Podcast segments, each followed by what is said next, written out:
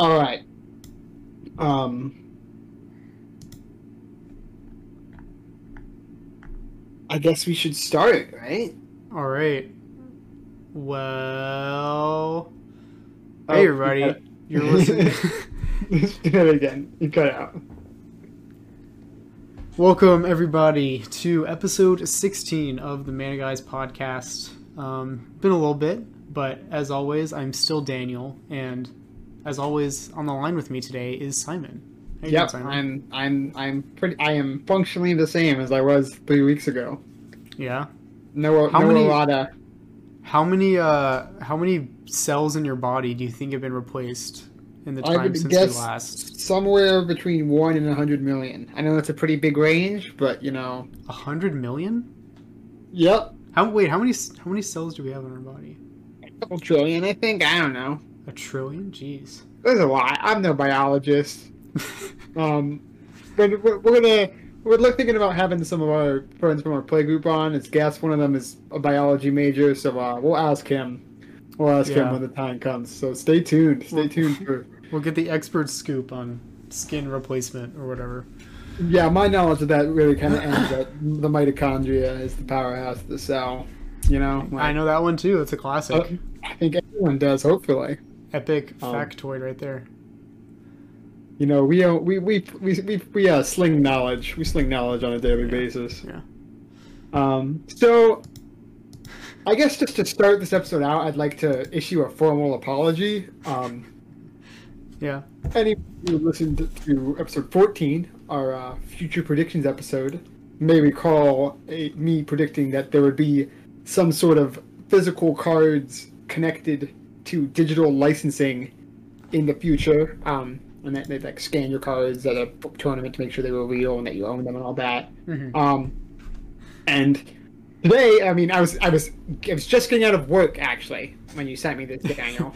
and Daniel sends me a Polygon article, um, of which the headline is Hasbro's CEO says NFTs are being considered for Magic the Gathering and other franchises.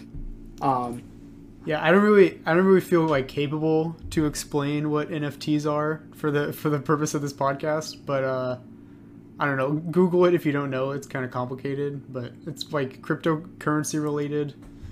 Uh, blockchain blockchain. blockchain based digital licensing. Yeah, it's blockchain based proof that you own something. So Yeah. basically, um, I may have put a little bit too much of my karmic energy into that prediction. Um, it appears I've manifested something that um, I did not want to manifest. Well, Uh, Mer- Mercury was in retrograde, so I mean, like that's Mer- that's not on you. yeah. yeah, yeah. It's um, you know, every day I wake up and I think, well, I I really maybe there's some hope that this isn't the darkest timeline. Um, and I think I knew as soon as I saw the whole like NFT of some dumb JPEG sells for one hundred twenty five thousand dollars or whatever. I was like, all right, Yeah, I saw this is- uh, somebody sold an NFT of the first tweet for like 600k, something like that. I mean, it is amazing to me the lengths people will go to to discover new markets for tax evasion. Um, I think the, just the fine, the fine art market, the fine art market is a little bit too saturated already. You know, like you go to Okay. got your players there, like you're not going to be, you don't want to compete with Sotheby's and all that, right? so uh, I think digital digital hash bits or whatever that you want to call them that like say yes you own this photograph of the first tweet of which there are probably a billion copies of on the internet Yeah. um i think that that's a real that's a real solid investment right there Yeah.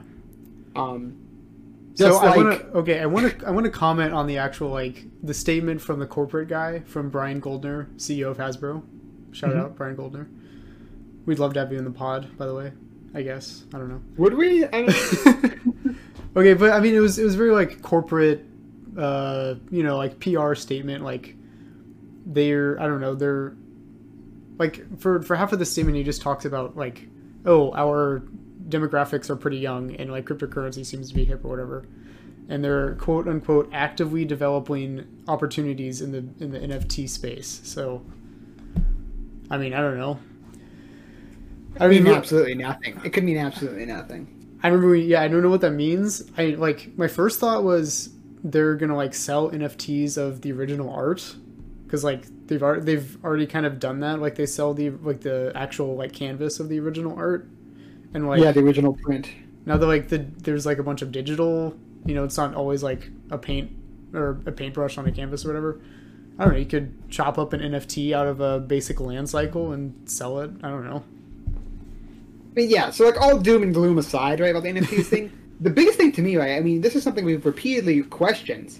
Questioned is like how paper magic sales were doing during the pandemic, and yeah. the last sentence of the article just like says, "Oh yeah, by the way, Kaldheim was the biggest selling winter set of all time." Yeah, the the margins they've or the the profit they recorded in 2020 was insane. I think it was like Yeah. forty percent margin rate. Forty-six percent operating profit margin. I mean, that is they're just printing money. I mean, they're they're printing money. I mean, I Yeah, guess and- yeah, the business of selling cardboard for more than the price of cardboard is always going to be good. so, um, yeah. But like the past the past couple years, they've really pushed to like monetize uh, a lot of aspects of it that weren't monetized. You know, like really trying to plumb all the niches for whales and stuff. yeah, yeah, and they're I mean they're doing a good job of it. Have you seen those spellbook cards? Whew! The spellbook Woo! cards. They're the ones from uh from Strixhaven. Oh yeah, yeah. I saw the the Japanese DT or demonic tutor's like two hundred bucks. So mean, probably yeah, probably not gonna get that. It's probably a, it's basically a flawless magic card. Just open like five boxes, you'll probably find one. Yeah, yeah. Um, Um. Other other interesting like MTG finance thing that like the possibility of NFTs opens up. Okay, stick Okay. stick with me here for a second. okay. Um, if we so you know like you know like in fine art, there's like the provenance of a piece. You know, like it documents like okay, this was painted here and it was owned by this person. It's like the history of the thing. Uh-huh. um, if you can, if you can start like using NFTs for like um, like reserved list cards, you know, like like uh, there, there's a very limited supply of like alpha black lotuses. You know, if you Mhm. get if you get like a bunch of those as NFTs, then it's like okay, maybe maybe there's a way to like um, like prevent fakes from entering the market. You know, like if we're able to track all the all the players in the market, and then um, kind of like as a side effect, um, the reason I think the reason like the like the magic uh, like the secondary market is like there, there's a big spread between like what sellers or like like large card sellers buy um, like buy list your cards for and what you pay for them like that spread is really big um, but once you're able to like divorce the market from the need to like ship a physical card to somebody you know like if you can just transfer the ownership via nft to somebody without having to ship it then like that spread theoretically narrows. So i don't know you could get like an up to the minute price chart on alpha black lotuses or something like that i don't know. Which is a, a, a- a change that is extremely relevant to 99% of people who play Magic. look Right? i'm just okay you know you know uh you know like You two- know what I like more than paying sixty thousand dollars and or whatever and getting a Black Lotus? Mhm. Paying fifty thousand dollars and getting the platonic ideal of a Black Lotus in digital form. Well, what about this, Simon? What if you can chop up an NFT into shares, so that you can own like a share of a Black Lotus? You know, All right, I have then- I have I have one cable on a bridge to sell you. fair enough, fair enough. I'm selling shares in the Brooklyn Bridge. If anyone wants in, Yeah, well, I mean, like the these reserve cards just keep going up. I mean, it, it it feels like a safe investment to just buy a bunch of if you like if you have the capital, but no one does. Um, well, people obviously do. I know, but like because they're doing it. if you could if you could get in like for a fractional share of a Black Lotus, I don't know. I would I would maybe do that honestly. I'm telling you, man, I've cornered the market on Jovans. okay, okay. I see Um, you're you're not sold. You're not sold.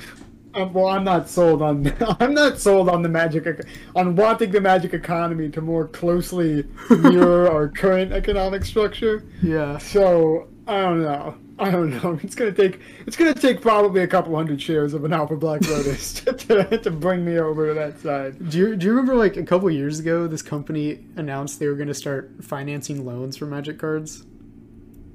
It was like a, it was Oh, like a big deal on Twitter for like half a week, and then the company shut down. Yeah, because there, there was also that company right that was selling shares in boxes, right?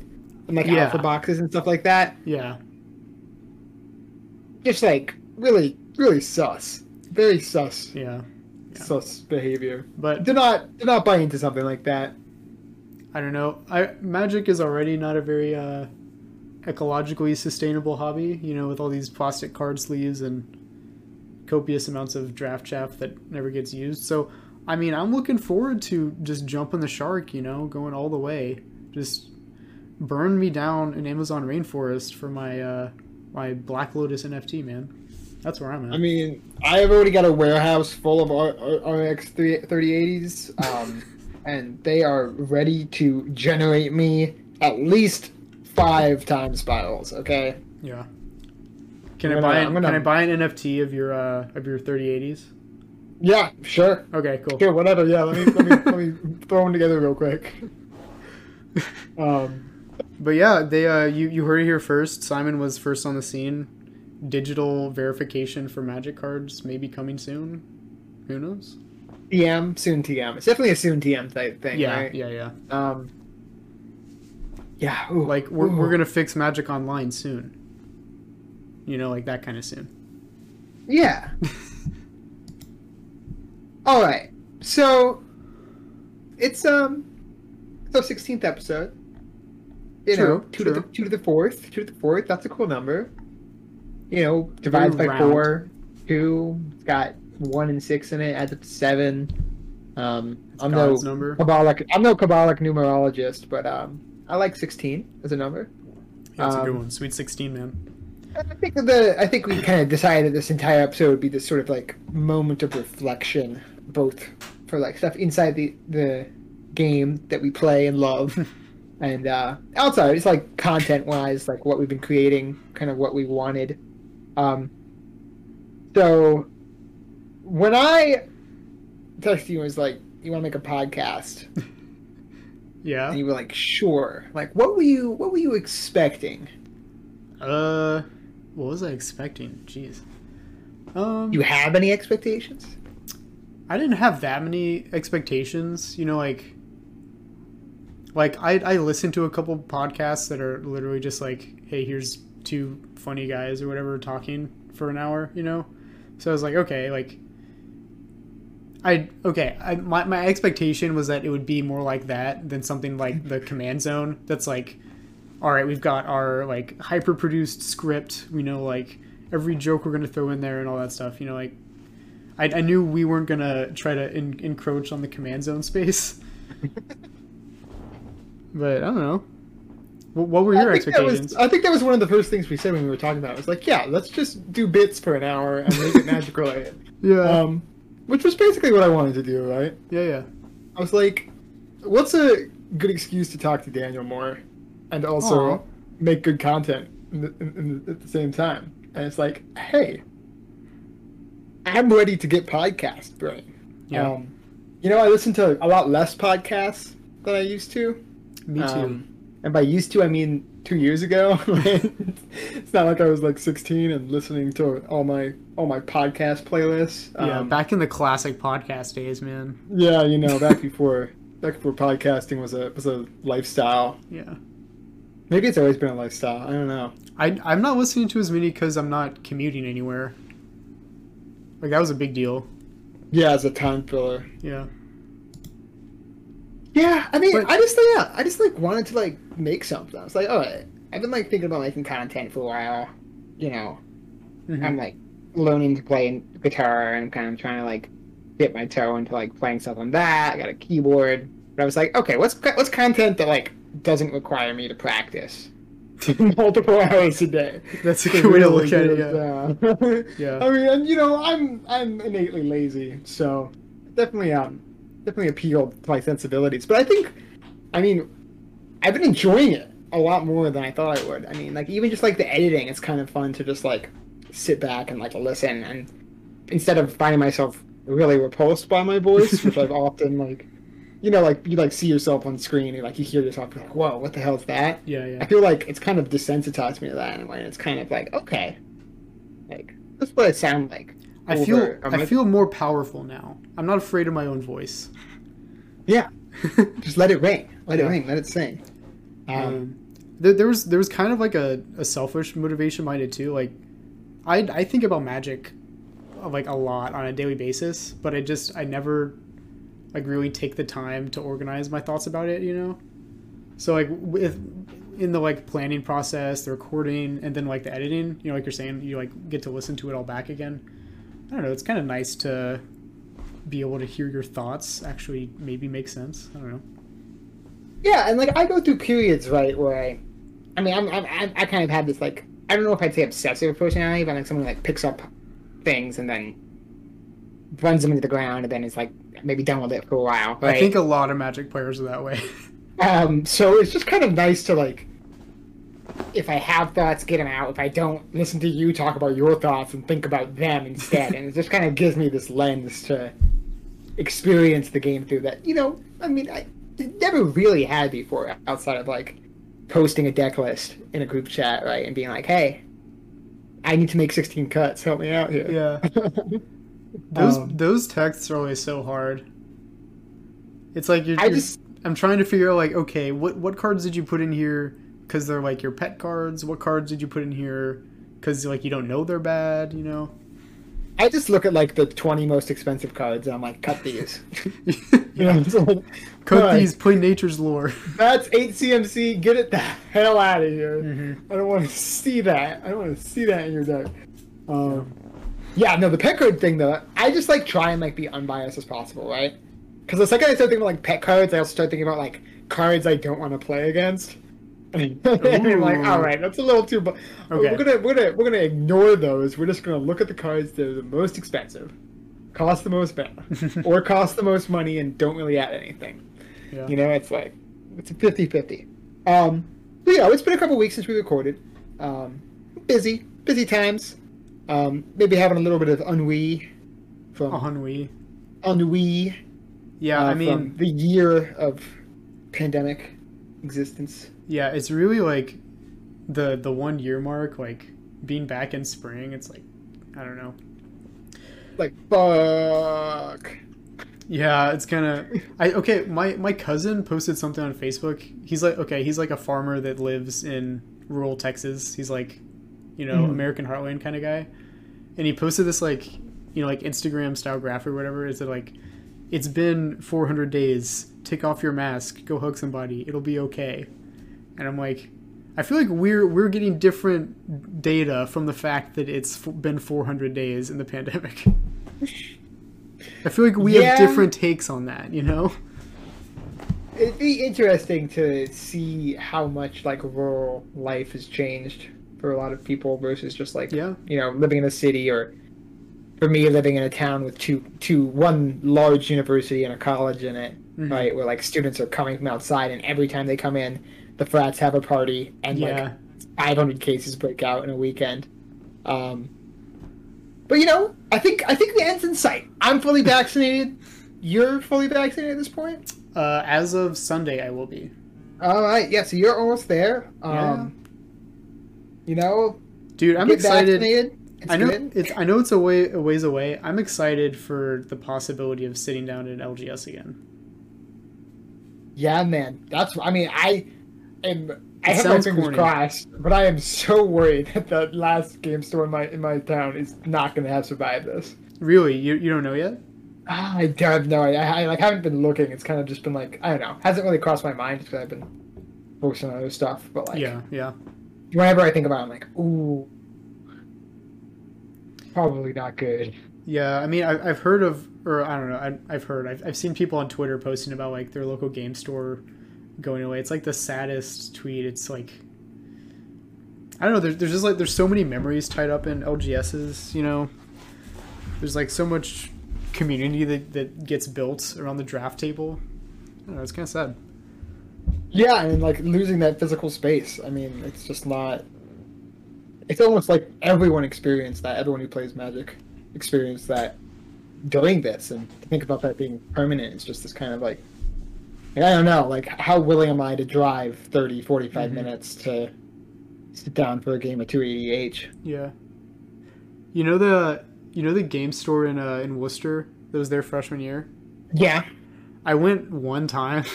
It was like the the game day for whatever set came out in like 2016. Um, but like I talked to the cashier when I was checking out. I was like, "Oh, this place looks cool. Maybe I'll like come back here on Friday for a draft or whatever." And he's like, "Oh yeah, we're we're closing down. we're uh this this location's like shuttering its doors like tonight. You you can't come back here. You have to drive to Massillon." And I'm like, "I'm not gonna drive 45 minutes for like a three round draft thing." Yeah. Yeah, I went there once too for um I think it was Zendikar Battle for Zendikar pre-release.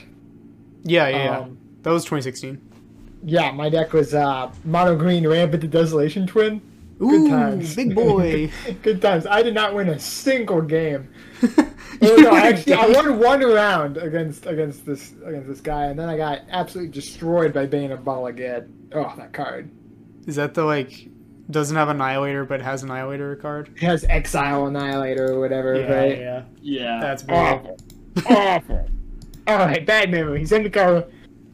Don't even think about it. Don't Yeah. even think about it. Well, I mean, I, I hope you have a store at the end of this. That'd be, Yeah, God, me too. I mean, I might just have to like drive up to New York City every other weekend. Hey, fine by me, brother. Yeah, if I'm. Maybe I'll just move. Get a job. I mean, yeah, get a, Ooh. getting a new job. I've been, I've been, uh, I've been applying to jobs. It's you know, it's a soul crushing process. It, it is literally the worst. Writing cover letters and shit like that is the worst. Yeah, I'm like not a natural salesperson myself, No, no. so it's just like, just pushes me outside, far outside of my comfort zone. It really puts you in like a very, like, a situation where you can be very cringe. You know, that's a cover letter to me. it's so easy to be cringe. Yeah, it feels good. Even just writing one that's like the way it's supposed to be, right? Like self self advertising enough. Mm-hmm, mm-hmm. To me, it's just even any form of self advertising. It's cringe. It's something I have to get over. Yeah. Right? This whole thing you have to sit down and just be like, all right, let's go. I'm I'm really bad at the like um like describing the mundane tasks of your job in a way that sounds impressive. Yeah. You know that whole that whole song and dance you have to do? Be like I wish you could just write in the clever like like dude, I just clocked in at nine every day, like I don't know what you want me to tell you. I was you know, I, I just worked here, you know? I did my job. My job was done. It was I did what was asked of me. All right, let's get back to magic. Okay, yeah, Um, yeah, yeah. So, to continue this theme of reflection and healing or whatever that we're kind of focusing on here, um, I think we're going to talk about, you know, unhealthy and healthy habits Mm-hmm. in, I guess, magic and EDH. Maybe, maybe focus focus a little more on EDH. Um, so let's get the negative stuff out of the way first, right? Um, and just talk about like some habits that either like we've seen or experienced or had when it comes to playing magic that like you know might want to you might want to watch out for if you're starting out if you've been playing for a while maybe you already know about them um, Well, important to note, um, or at least like I, we, we kind of started thinking about this. when We were thinking about like, like reminiscing about the play groups we've lost during COVID. You know, like the potentially toxic behavior that can happen in a play group, um, and like the the kind of patterns you want to avoid is be like, I don't know, maybe your LGS is starting to open up because like people are vaccinating your city. So I don't know, like a New Year's resolution for your your play group construction or whatever. Yeah i mean and we've definitely in past episodes right talked about our own experiences Mm-hmm. like with our with our college play group and like how it sort of in like not on purpose became this sort of like less pleasant place to be playing and how we kind of fixed it right now we Yeah, yeah. sat down and talked about it um so i think like kind of being able to recognize when the people you play with and you aren't really meshing well or there's some sort of disconnect either in like gameplay or in game style Yeah. I think that could be a really important thing to do. Um, So like, what is when you think of like toxic play group traits? Like, what is something that immediately springs to mind for you? Um. Well, okay. I. So I I told you a story about a, like a very a toxic play environment I found myself in. Should I should I just tell that? Yeah, just just, just Okay. send it out there. So it was like I, I just started playing Magic, um, and my friends and I like all bought EDH decks. We were like, I guess we were seniors in high school, um, but like we didn't really like have uh, like after school jobs. Like we didn't have a bunch of money lying around to spend on Magic cards. So it was literally just like we bought uh, like the pre-cons or whatever, where we just like put together stuff we had lying around. So I had my like rinky dink uh, Daxos the Returned, Black White Daxos, Enchantress, very cool. Skybind, that deck. Um, my friend had his like blue red Melek, not really Storm, just kind of value big spells thing. Um, another friend had like a black graveyard deck, and then the last friend, the one that's kind of like the subject of this story, he initially bought. What did he buy? Oh, he bought the the red white uh, experience counter precon. The like was it with the giant, the yeah? giant. Is it Kalemne? Is that their name? Calamity? That's the name. Yeah. Okay. So he he had the Kalemne deck. Um, notably Boros.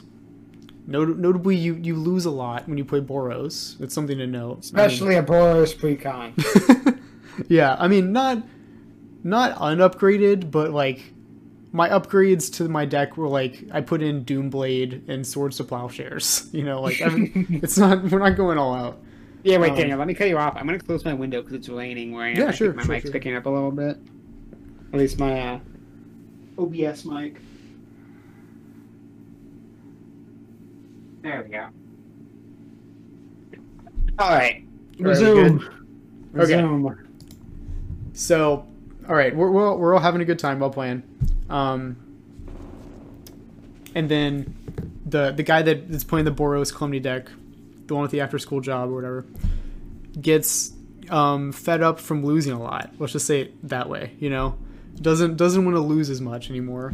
So he starts building decks that are um, like positioned to try to like be good against at least two of like the decks he knows we have.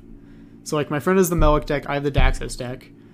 The the guy that bought the Boros precon builds Ruric Thar, the red green uh, don't cast non creature spell commander, notably very good against the all enchantments and all instants and sorceries deck.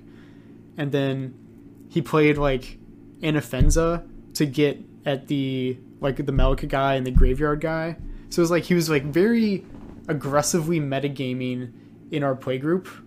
And because we didn't like have like the resources, like the actual like money to buy cards to like get that metagame moving, it was it was literally just like, all right, we're gonna sit down, we're gonna play against this guy with his Boros deck. He's gonna lose. He's gonna pull, pull out all these tech decks to try to get us, you know. And it got to the point where like we uh, like we just stopped really going as frequently to game nights. You know, we didn't want to really do this whole dance with him. So thankfully like the playgroup survived that. We talked about it, don't worry. But it was like this period of like how do we broach this idea of like toxicity or not even toxicity, just like like an unhealthy environment where you don't really want to play. You know, it's one of those like very difficult things about maintaining a playgroup. Yeah, and I think what you're describing here is one of the most common things. Definitely something we talked about before. I, I don't even know if I call that an arms race if only one person is doing it. But um, yeah, it was like an arm wrestling, but like our arm like doesn't work, you know. and this is interesting, like because when you think about what playgroups with like people just like buy precons and that what that's what they play. I think one of the most difficult things about that is that in every basically if you're buying precons from the same year, someone is going to end up with the short end of the stick. Right. Yes. So like if true. everyone's playing at the same level, like or like the same budget, Mhm. one color combination, unless you're all playing blue or whatever, right? Like it's gonna end up, and it's always gonna be Boros at small budgets. it's usually the one that has Boros in its identity. Yeah. um, but it just it can put it puts both sides in a, in a difficult position, right? Because like Mm.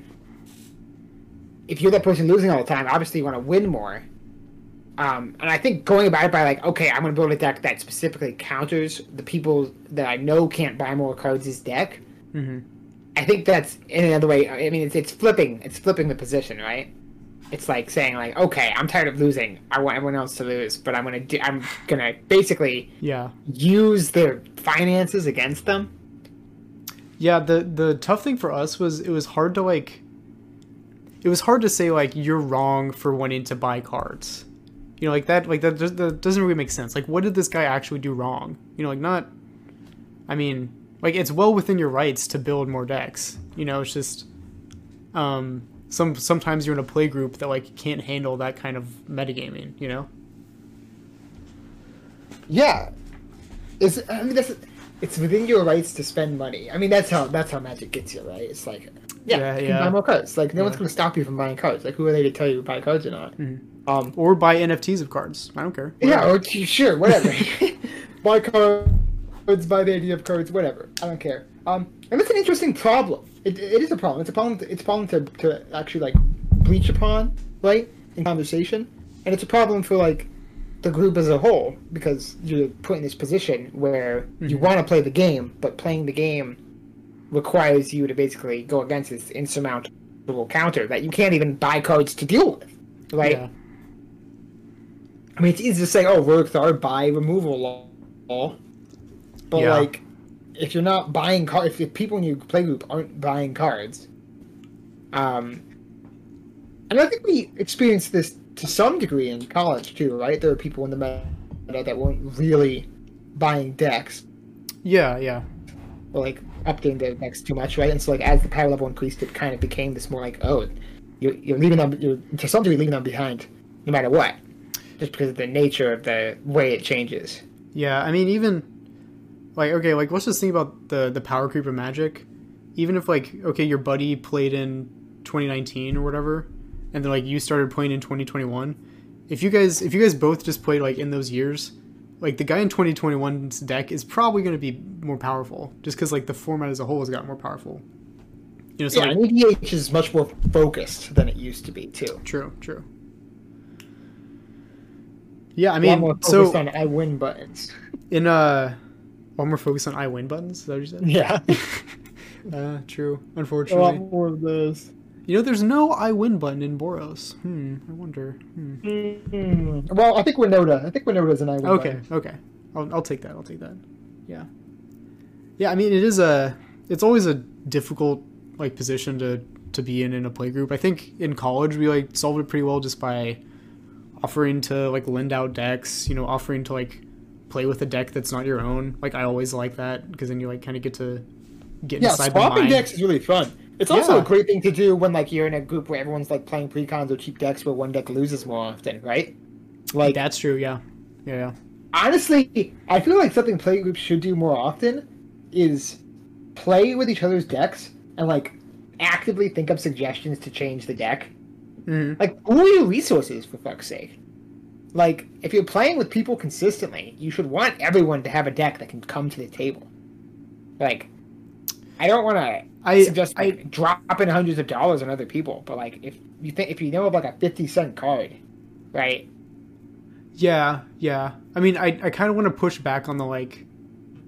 I don't know. I don't know if every Magic player, when they're like sitting down, I don't know, when they're thinking about the play group, is like, oh, I really want my play group to be able to beat me. You know, I think like what what drives a lot of the like EDH content uh, consumption cycle or whatever is the idea of like, oh man, there's this new deck they're not going to see coming. Like you gotta buy this.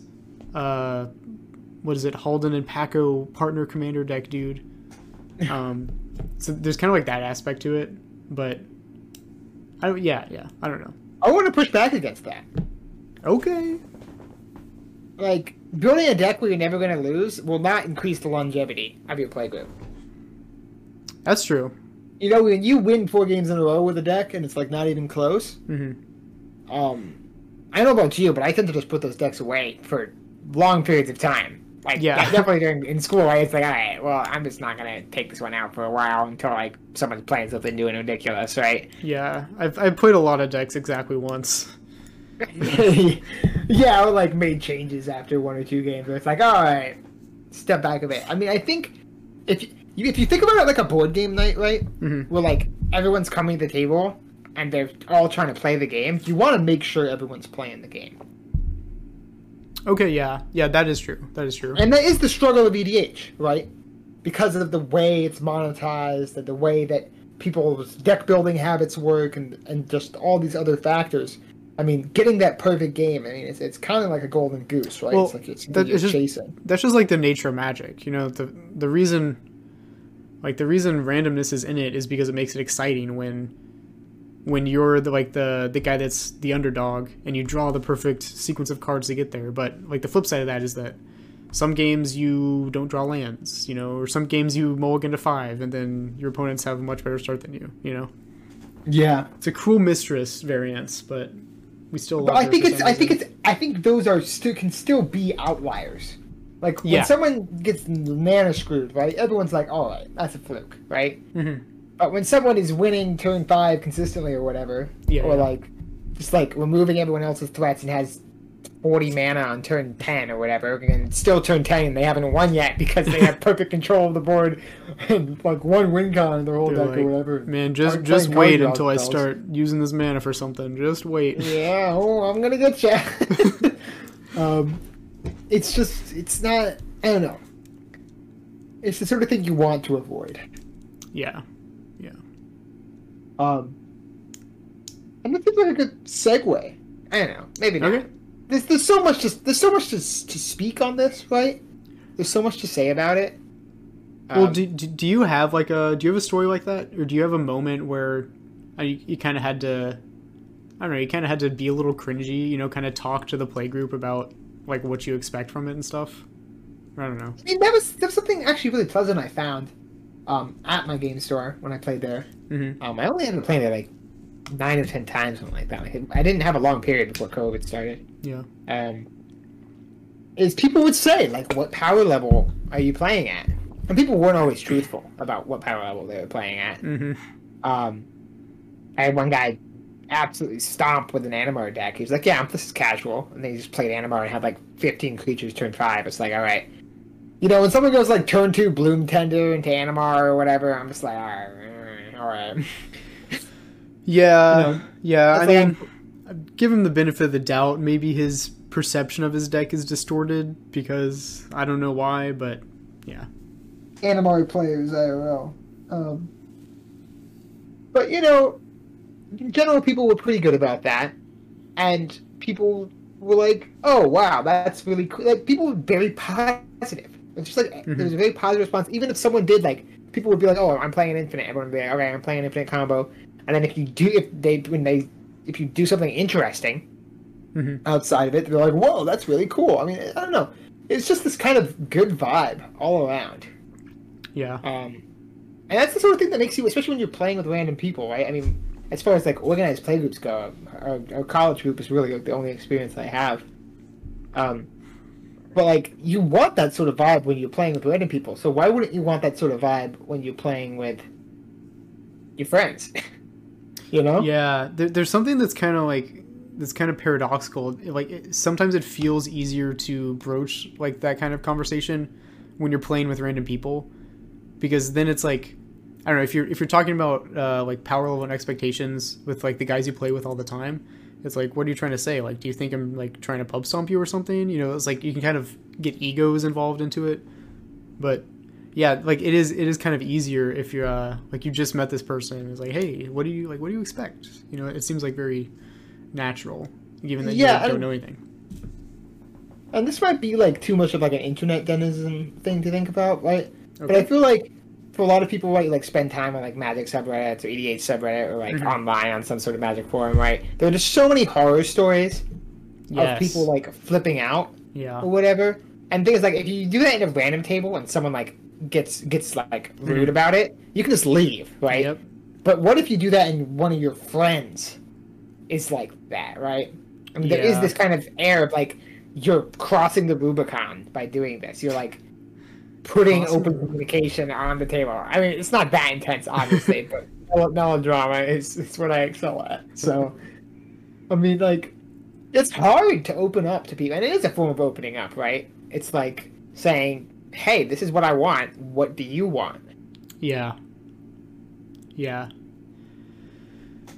I mean, yeah, I, communication's hard. Like, what can you say? But it is worth it. You know. Communication's hard. What can you say? What'd you say? I just was repeating what you said because I thought it was funny. What'd I say? Communication is hard. What can you say? Hey, I, hey, I'm sorry, man. Okay, no, I'm just trying. I'm just trying to talk about my play group here. It's good. It's good. Oh. Yeah. Wow. It's just something. Uh, that's moving through life, right? Moving through life, trying to communicate with the people around you. Man, I I miss those friendships that are like like nothing too deep, you know, but it's like you you just happen to be in the same place a lot.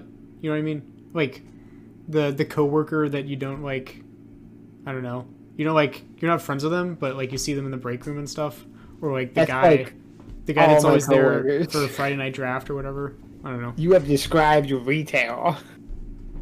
Okay, yeah, I guess like yeah, I'm I'm I'm an office little guy, so I don't I don't get the retail experience, but You live in the office space life.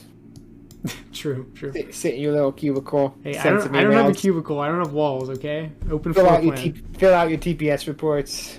Yeah. My workflow expense summaries.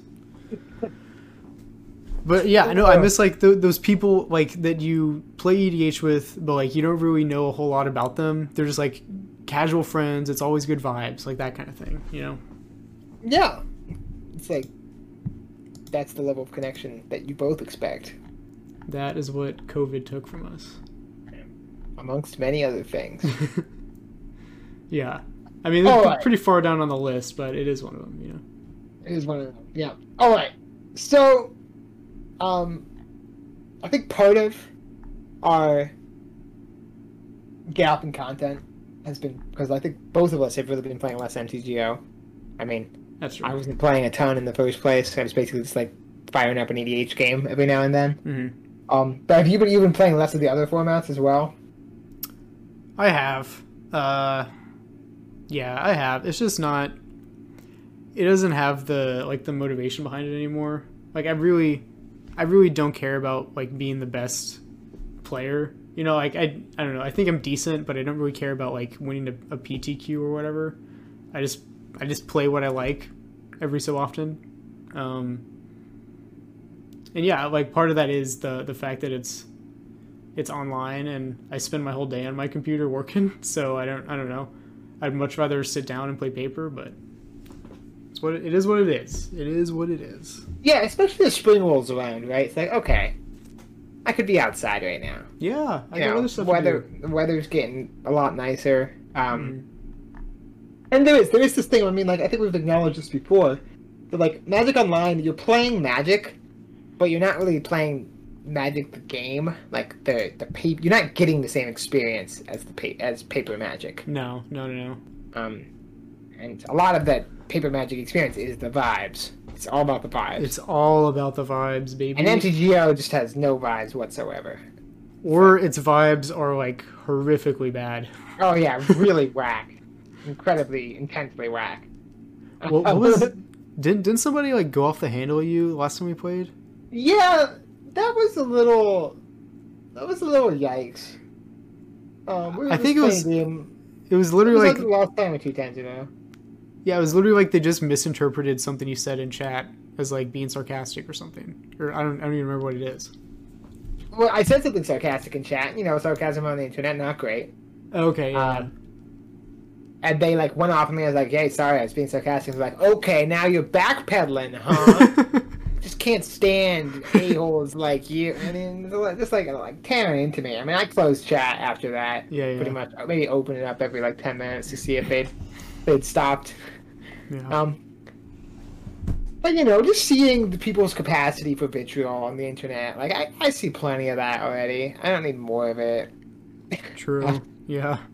Um, and you know, working weekends and stuff like that. So it's just like, um, just like like like Justin will be like, "Yo, you, you y'all want to play EDH?" And I'll be like, "At work," and I'll like see it in the break room. I'd be like, "Uh." yeah. but you know, I mean, burnout. It's burnout's a real thing. It is. It is. Burnout's a real thing. And it's okay to not to not do activity. Yeah, the I mean the thing is, okay, magic is my I'd I'd say yeah, it's my primary hobby. And it's kind of like okay, if I'm not if I'm not playing like it's just an easy way to fill the time. You know, it's an easy way to just like okay, I'm like it's after work. I'm not going to do anything tonight. You know, like I'm not going to go out to like a bar or whatever. So I'll just I'll just play a bunch of magic until it's like 11:30 I can justify going to bed. Um but like that that mindless repetition of like hey like just just keep playing you know like what else are you gonna do like it, it it's taxing it's not uh it's also not healthy by the way I don't, I don't know if you heard of that it's not healthy to to play computer games all night every night for the rest of your life Uh, uh, Daniel, this seems like a personal attack on me. no no i'm not no not a personal time For me, right? no no no For me, right? I have a lot of other video game based time sinks. hmm So like when I'm not doing something else, it's like I've got other things to do that I could be doing. Um, Yeah.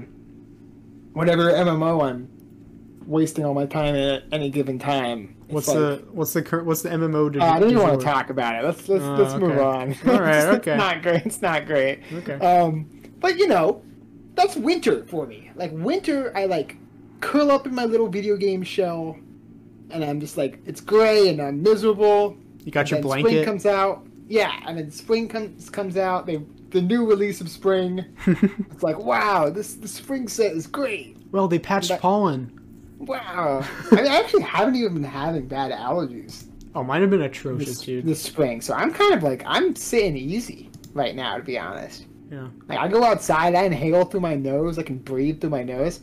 Part of me feels like the like uh, underbite surgery I had last summer, like somehow like changed my sinuses in some way, so my allergies just like aren't as bad anymore. dude two for one there you go I know, I got, like it's like weird, or I had like a deviated septum before or something, and like yeah it somehow got I don't know. It's just like I swear I I am breathing through my nose better. It's like your it's I like your vibes got aligned or something. My vibes were are perfectly aligned now. um, yeah, I know, and that's something. That's something. Um, it took me a while to realize, like, even with this video games, like when I was younger, I'd play video games more obsessively than I do now. hmm and like I would play games until I was just completely burnt out and just basically just doing it um out of like routine. And I'm a person the problem is I'm a person of routine, right? Like Yeah. I get into a pattern, I stick with it. Um so kind of having this realization in college especially, right? Where like I've like actually had to work to do classwork and stuff like that and like do stuff outside of my room.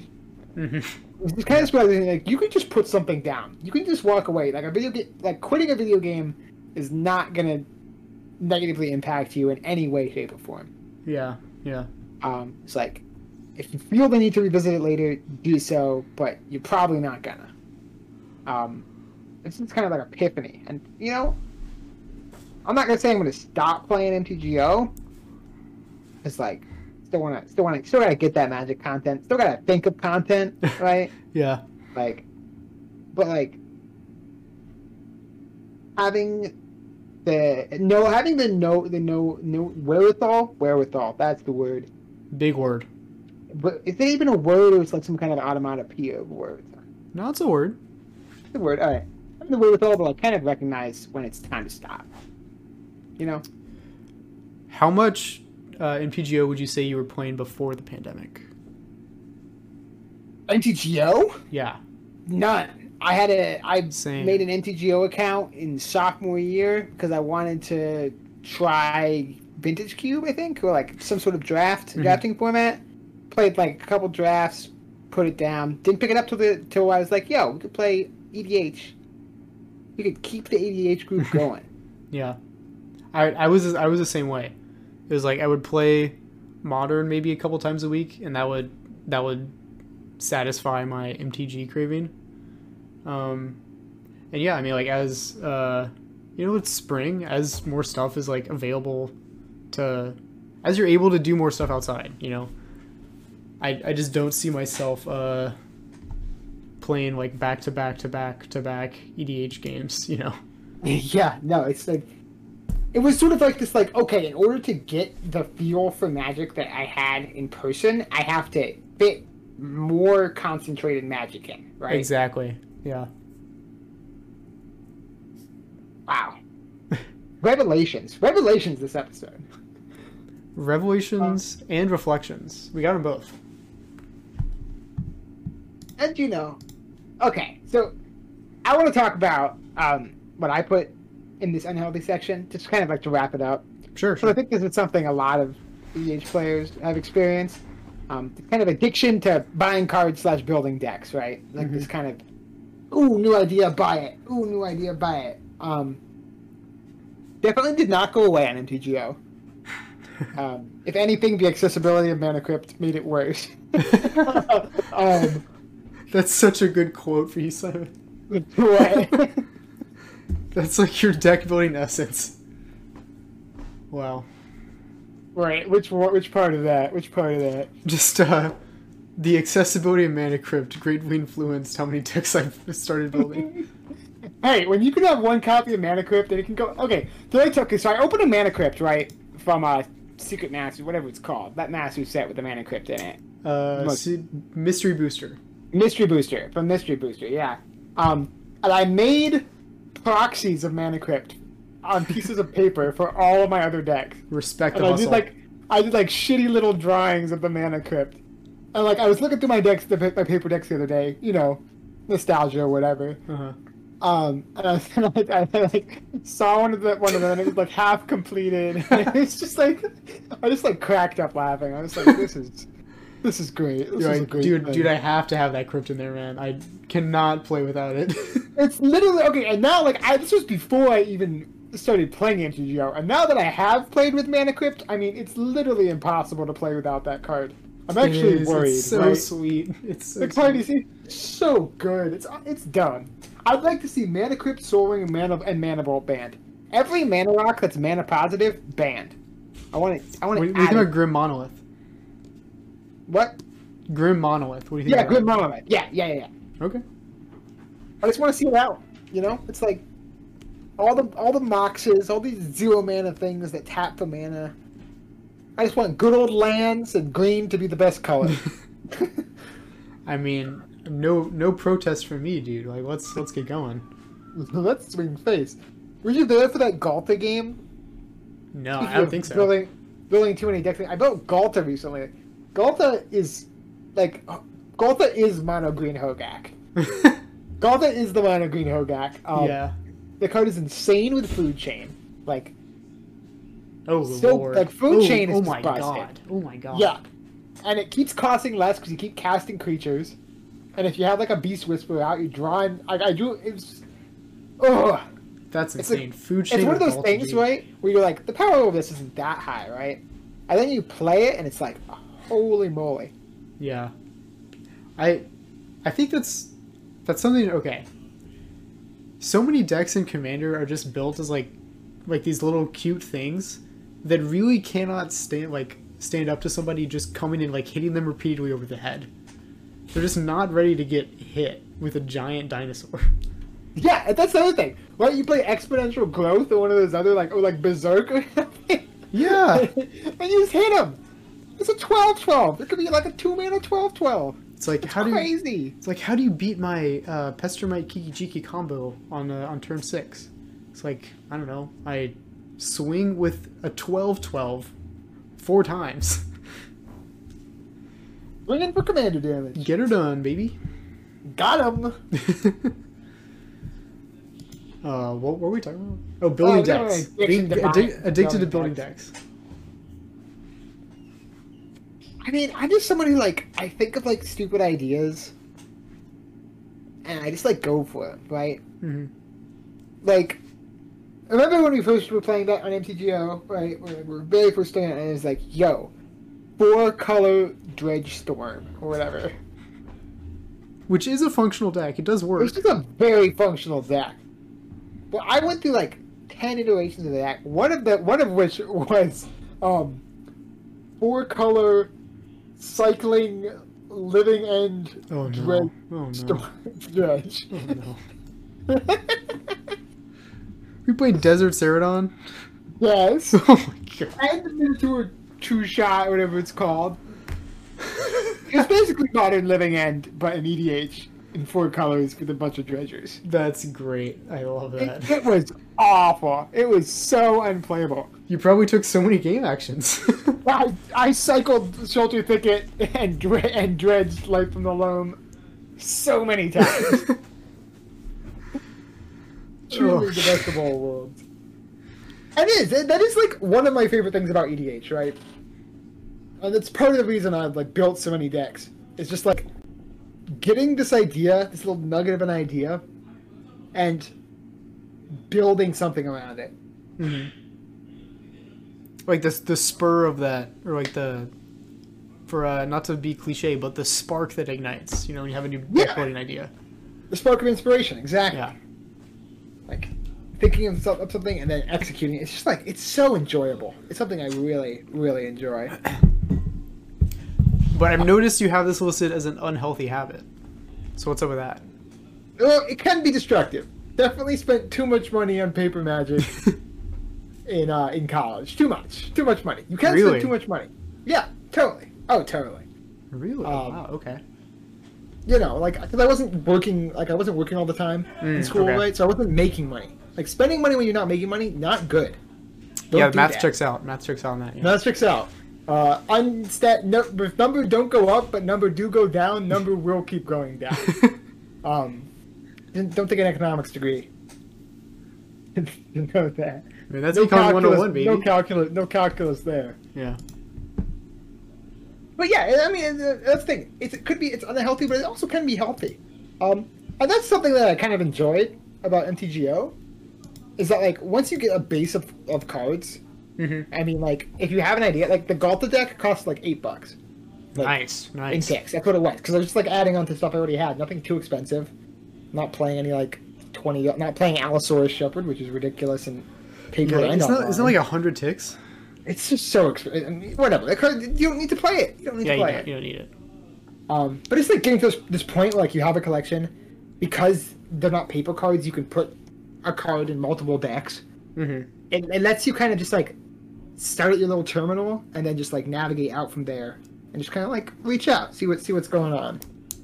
Yeah, you have to you have to do it strategically in a way. You have to know what kind of player you are and know what kind of cards you're going to reuse. Um, Yeah, exactly. yeah. It is it is nice that MTGO lets you build that like truly like Highlander collection, like only one copy of everything. You know? Yeah, it, it's great. Yeah. NFT based MTGO. I'm thinking. All right, let's see. What's the worst application of this? Like, for a tournament, you have to like mint an NFT of your deck list or something, or, or you have to verify you own the NFTs of the cards in your deck list. Well, yeah, that's what I was thinking for the digital licensing, right? Yeah, yeah, yeah. That's that I could I could see that happening. especially if like as you've predicted, the um, counterfeit market becomes a real a real serious problem. yeah. Um, which it might, because there's money in it. There's money in it, and they're just they're, the fakes are just getting better. Um, wow, things to think about. I'm just, man, I don't know. I, I, okay, I don't consider myself an expert on any of like this crypto stuff or whatever, but I think I've learned enough to know that I'm like not really too sold on NFTs, not really too sold on a lot of this stuff. So I don't know. We'll see. Yeah, decentralization. I don't know. I don't really care. It's the whole like mining thing that really irks me. Yeah. I don't like just- the whole like burning down, like releasing ridiculous amounts of greenhouse gases so you Yeah. can have point one one five four one five three two two two Bitcoin. You know, like Yeah, I mean it's a it's an efficiency problem that like no one's incentivized to solve. Like who would who wants to make their bitcoins go down in value by making the blockchain process easier? Like, I, I don't. If I own bitcoins, I don't want to make them lose value. So yeah, the whole. ah, whatever. I'm no I'm no expert on it. Um, let's let's talk about some healthy stuff or whatever. We talked. About, I mean, we kind of been mixing it in, right? Like unhealthy. Here's the healthy things you can do. I think we've Um, emanated we've emanated a vibe of healthiness. Yeah, I mean, it's all about self improvement, improvement for you and those around you. Uh, I remember we, we also talked about some of this stuff like uh like is, was that the first episode like differences between online Yeah. and physical yeah yeah Yeah, yeah, yeah, definitely. yeah Um, online's like in paper, but you're by yourself in your room. yeah no one can see you rage No one can see you smash your desk. slam it An absolute gamer slam.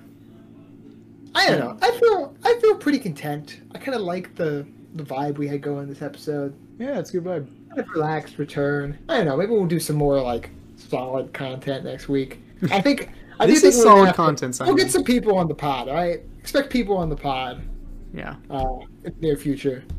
Um, that'd be, that'd else? be fun that'd be fun yeah, that would be fun. That'd be really fun. Um, we'd have to we'd have to brainstorm with like Jay or Justin or Yeah, yeah, both, and for then sure. like think of something cool to do. Um, anything you want to add before we before we wrap this up? nah dude um get vaccinated if you can uh Yeah. stay safe enjoy the spring yeah Yeah, hold on, hold on. I mean, the, finish line may or may not be in sight. I'm personally, I hope it is. me too me too Uh, We're gonna get there. We're gonna make it. yeah we're gonna get to the end step don't worry Yeah. hold up. Priorities passed to me on the second main. I'm gonna cast small. Wait, I have to I have to discard. Okay, land in my graveyard, Gitrog triggers. Okay, I have to discard small. again. That's smallpox. All right, good night, Daniel. All right. All right, Nice. that was nice.